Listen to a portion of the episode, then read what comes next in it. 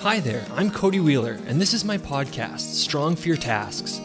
I'm a Christian who believes that a relationship with Jesus should impact every area of your life, including your health and fitness. On this podcast, I'm exploring stewardship, the intersection of health and holiness, and offering practical ways that you can steward your body, all for the glory of God. I also wrote a book titled Strong for Your Tasks, where I explore stewardship and encourage you to take care of your physical body in a way that honors God, and you can get a copy at my website, Cody Wheeler dot com. With that being said, let's dive into the episode for this week. Thanks to shows like The Biggest Loser and social media influencers, many people develop distorted expectations about how long it actually takes to make physical changes. Marketers also understand that if they give you the truth about how long it will take to change your body, you'll just jump to the program that offers changes in ninety days. And their solution is just to offer programs that will promise results in sixty days, thirty days, fourteen days, and this continues until you're offered abs in mere minutes.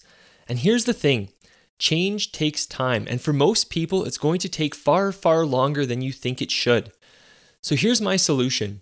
No matter what your goal is, give yourself a year.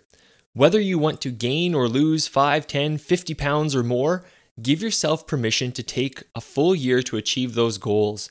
And this is going to do a few things for you. Number one, it's going to encourage a more sustainable approach. Drastic changes often require drastic approaches. And when you want results yesterday, you will end up doing drastic things to achieve your new levels of fitness. Number two, it's also going to help you to focus more long term. Too often, people only think as far ahead as reaching their goals and forget to realize that it will take work to maintain the progress that they've made. For many people who are pursuing new health challenges, they shoot out of the gate, fueled by caffeine, new shoes, and fitspiration. They grind it out for a while, but eventually realize that there's no way they can keep up their pace, and things start to get tough and they fall off the wagon. By giving yourself a year, you give yourself permission to take part in real life. There will be birthday parties, vacations, illness, and other factors that interfere with your best laid plans. You give yourself permission to enjoy the journey, and you recognize that being healthier isn't about simply crossing a finish line, but it's about changing your lifestyle, repenting, if you will. You are turning from your old ways into a new way of life. So as you go through the year, remember this, you will not lose weight every week. There's going to be weeks where the scale will go up. You're not going to get stronger every week, and there's going to be weeks where your strength will go down. And finally, you will not eat perfectly every single day. There will even be weeks where things don't go perfect, but because you've given yourself a full year, that one week's not going to set you back. That one week's not going to throw you off. And by keeping these things in mind and giving yourself plenty of time to reach your goals, you set yourself up for long-term success.